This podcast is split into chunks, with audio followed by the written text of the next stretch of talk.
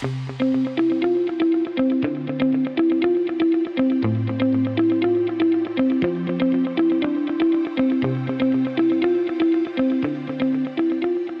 is going on, everybody? Welcome in to another edition of the Daily Energy News Beat Stand Up here on this gorgeous Thursday, December 7th, 2023. As always, I'm your humble correspondent, Michael Tanner, coming to you from an undisclosed location here in Dallas, Texas, joined by the executive producer of the show, the purveyor of the show, and the director and publisher of the world's greatest website, energynewsbeat.com, Stuart Turley. My man, how we doing today? It's a beautiful day in the neighborhood up here in Bear Country.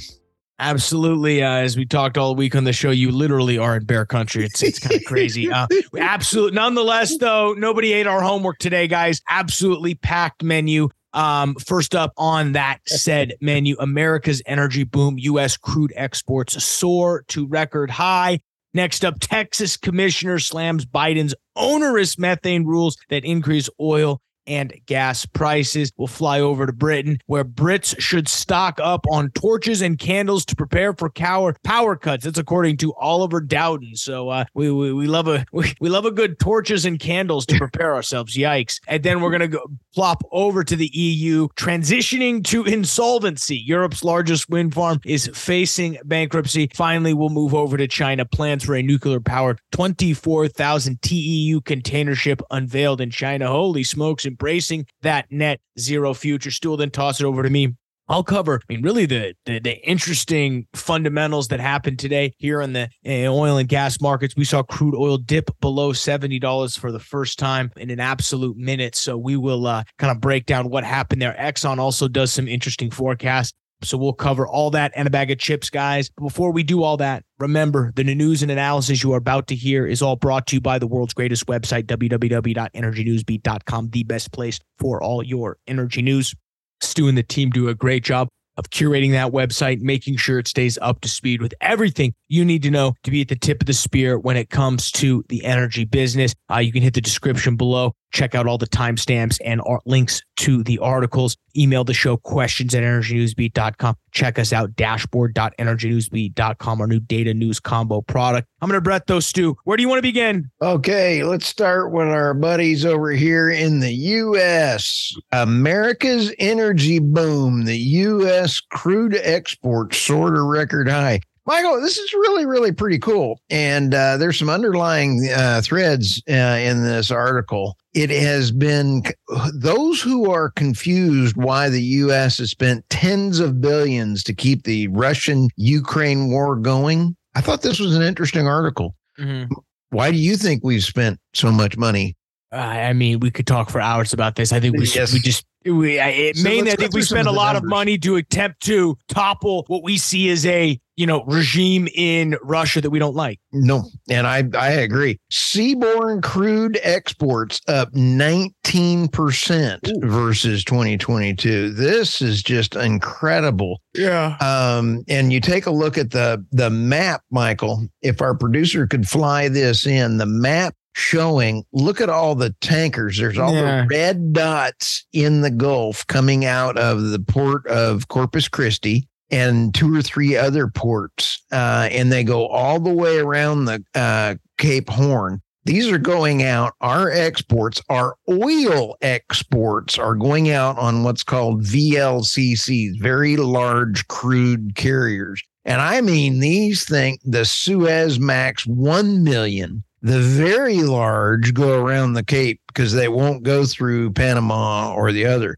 The reason that the our there's a a rumor going around there, and this guy alludes to it, is that we went to war so we'd sell more oil. But I'm going to call hoo ha on that theory. Why is Biden, you know, why is Biden putting war on the U.S. I don't think he's that smart. I don't think this war has anything to do with energy. While I don't we've either. seen some very interesting things. I mean, I mean, crude's under seventy dollars. So if you think going to war with Ukraine or getting more involved with with the Israel Hamas conflict, if you think that's going to raise oil prices, you're you're under a rock, baby. We're at 69, 69. Yes. And I, I agree. I thought the uh, allusion to this was not as was not very good. That's why I'm calling hoo ha on the illusion. Love it. What's next? Okay. See, I don't believe everything that's a random guy out on Substack. Let's go to the next one. Texas commissioner slams Biden's onerous methane rules that increase oil and gas. Railroad Commissioner Wayne Christian, I'm going to reach out to him and get him on here, uh, issued a statement regarding uh, the methane rules. Ba- uh, those methane rules we covered in uh, this week already. And that was based off of the Clean Air Act, and they are onerous and omnipresently horrible. Yep. The listen to this. While the cost for hardworking Americans are up eleven thousand dollars this year from the gas pump to the grocery store, his Biden solution to inflation is increased regulations that will make it even more expensive, says Christian petroleum helps make more than 96% of everyday consumer items. Ah. I oops. Again, with every rule, Chevron and Exxon would never admit this, but they love when the EPA does stuff like this because it makes it drives all of their competitors out to business because they are the one of the few companies that have the scale to be able to handle onerous regulations. Big business loves regulation. Don't Remember that when they do this, they're only hurting the small producers. That's 50% of the oil produced in the US is yep. with the small producers though. Hey, that's my point. So they're they're they're going they're they're doing the kill shot. Exxon's going to be fine. We'll cover them later. They're going to be fine right. if you got to spend a little bit more on methane. They'll be fine. You know who won't be fine? Like you said, the other 50%. So it's clear this the second order effects as we talk about, they're not thinking about. No. So anyway, that one kind of got me a little worked up too. I'm with Christensen. Good for Wayne Christensen. I, I, I you know, it, am I, you know, do I think he's the, you know, I, I've I've heard some stuff on him specifically that he he too may be in bed, um, too close with big business. So you know, I, I will ask know, him. We'll ask him. We'll ask him. I've we you know we, we got to get him on the podcast here, but at least he's attempting here to stand up. Um, good for Wayne Christensen. What's next? Hey, let's go to the Brits uh, across the pond, the Brits should stock up on torches, candles, and prepare for power cuts. Oliver Dowden says he's the deputy prime minister over there, Michael. That's kind of huge. It's a little crazy that the deputy prime minister is out there saying, prepare your torches and candles because power cuts are coming. I mean, what does he know? That that's what scares me is because when somebody makes that kind of statement, you've heard politicians, and it's like a big warning. What about uh, the head of the FBI uh, testifying in front of Congress? He's afraid of the terrorist attacks. When somebody like that says it, you got the deputy minister up there, uh, prime minister of England saying, get your candles. This is not Frankenstein or the humpback or anything like that going along here. This is a problem. Talk to me about these. He he he says they also announced plans for a quote resiliency camp. What a mandatory boot camp now for the English. Well, it, this is about the AI issues and the ah. tax on the grid, and they don't have the people to support it. So that's what he's talking about. The Russians have been hacking. It's kind of like what we have on our Newsbeat website, Michael. Uh, it is unbelievable. Iran yesterday Iran had 1,468 people hit Energy Newsbeat. Do you know how many we had that were blocked for attacks, really bad attacks? I, am sure 50% of them. All of them. that is the first time. Normally, we get more attacks from the U.S. Iran finally to the rest of the world yesterday. Yes, go Iran.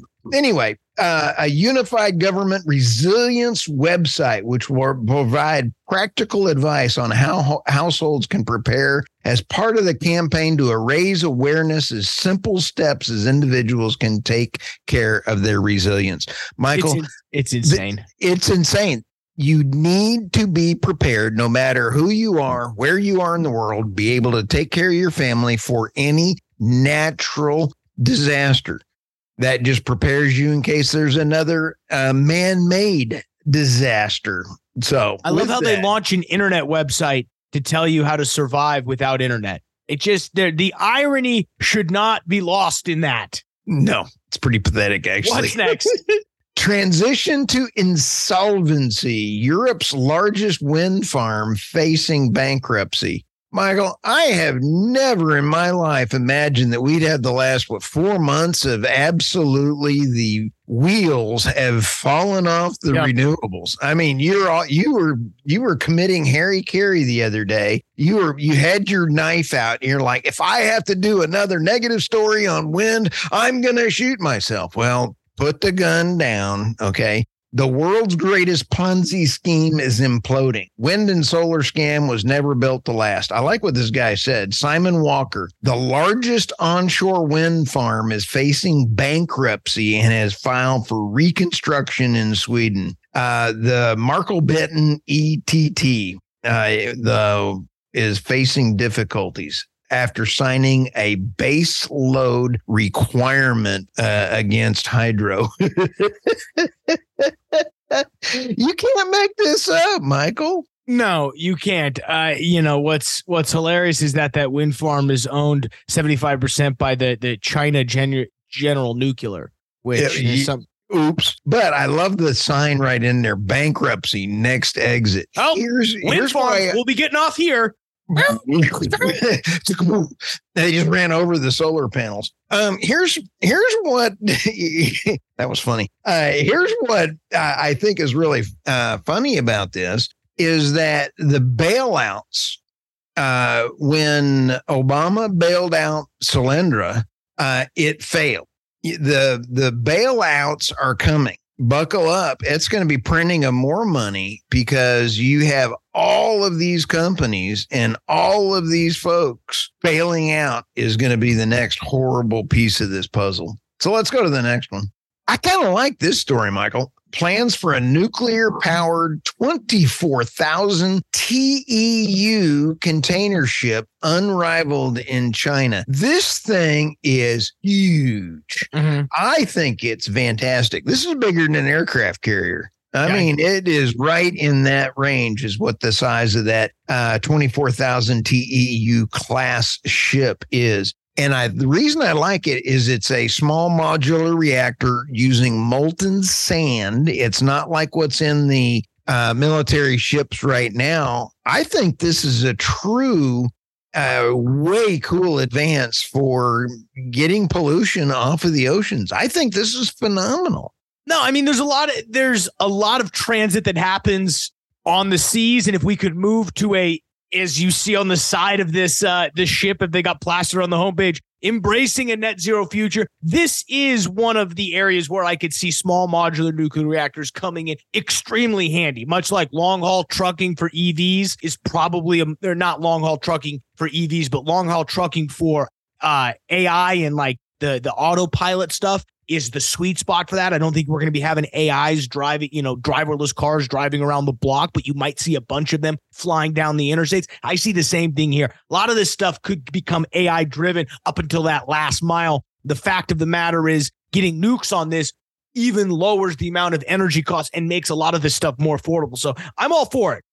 Oh, I am too. I thought this was a excellent uh, article, and I think that the small modular nu- nuclear. Yesterday, we had that story you and I were having a little fun with. With nuclear was the only answer. No, it's part of the major issue. I think without nuclear, it will be tougher. But both are going to be bad because of the uh, legislation through regulation. Anyway, that's all I got tonight. All right. Well, we'll go ahead and kick it over to finance, guys. Overall markets down about three tenths of a percentage point. That's for the S and P 500. Nasdaq drops about five tenths of a percentage point. U.S. Treasury 30 year fixed down 0.22 percentage points. 10 year Treasury bonds up 1.7%. Dollar index rises about um two tenths of a percentage point. We did see crude oil and this is going to hurt. Drops below 70 for the first time in what feels like an absolutely insane amount of time. Currently trading 69.50 as we record this about 6 p.m. Um, here on the 6th. Brent drops about one and a third percentage points down to 75.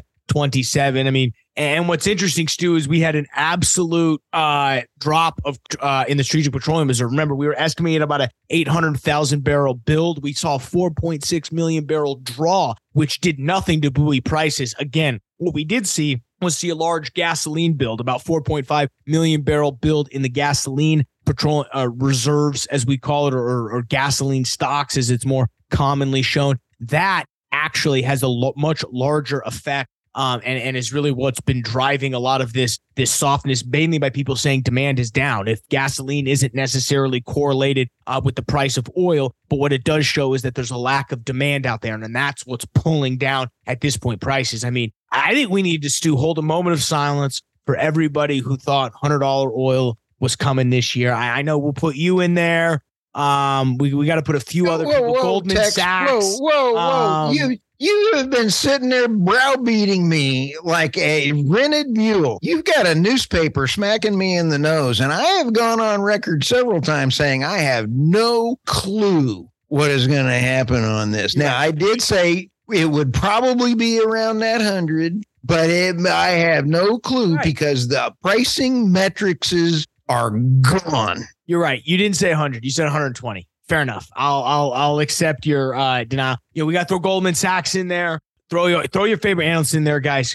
Moment of silence, real quick. I mean, that's over because brutal, Stu. Um, now Hmm. I, I say all that to say again, what's going on? Because I think the, why was everybody like Stu and Goldman Sachs and people that are smart? Why did they think oil was going to be a hundred dollars? If you had asked me if I thought oil was going to be sixty or a hundred six months ago, I'd say it's probably going to be more a hundred than it is sixty. The question is, why is it here? And I think there's a mix of reasons. I think you know, again, we're seeing the, the, the demand as we've swung back and forth between fundamentals and non-fundamentals. I think the pendulum is now moving back towards the the pure fundamentals of it looks like demand growth may not be where it is. We see production growth coming. We see rigs, you know, and I I don't want to say production growth coming, but we see the fact that that new with these new wells coming online that were drilled, fact in this higher oil price environment will only continue again to have that compounding effect.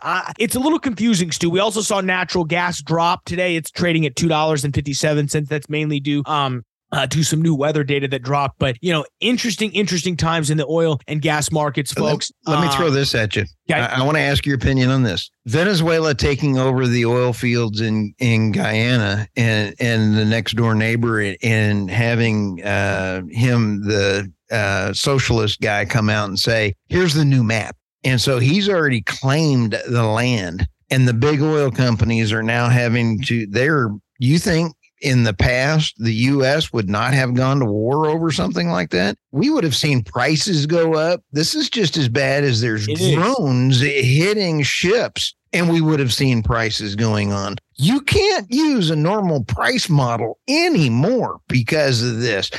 We got countries invading other countries. We got countries take claiming oil, entire fields and going, they're now mine. They're no longer yours you go away and nobody's doing anything and it and it price goes down i have no clue but what is your thought on him taking it for our podcast listeners, I'm playing the world's smallest violin.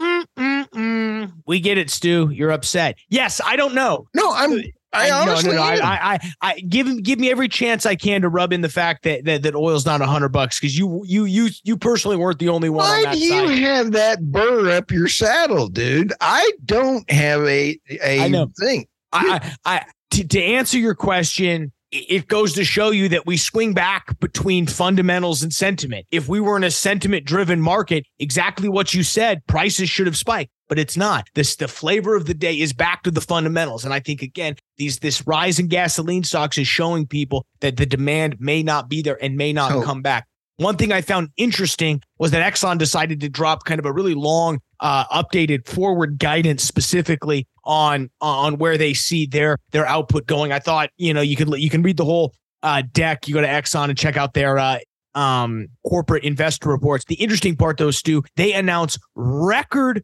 capex spending of twenty four billion dollars in 2024 and Wow. and project guidance of 22 to 27 billion of spending from 2025 to 2027 so th- they're not messing around Nope. i think it's fabulous They also are investing um, somewhere in the neighborhood of about 20 billion into low carbon solutions. Um, I love this quote from RBC. Exxon's going to need to convince investors on the merits of low carbon spending from here. That's according to our friends over at RBC Capital. So very interesting um, to talk about um, where Exxon is going. They're, they're they're spending a lot on capex, but they're diving into that you know, diving into that that low carbons market, the acquisition of Denbury obviously gives them that CO2 infrastructure.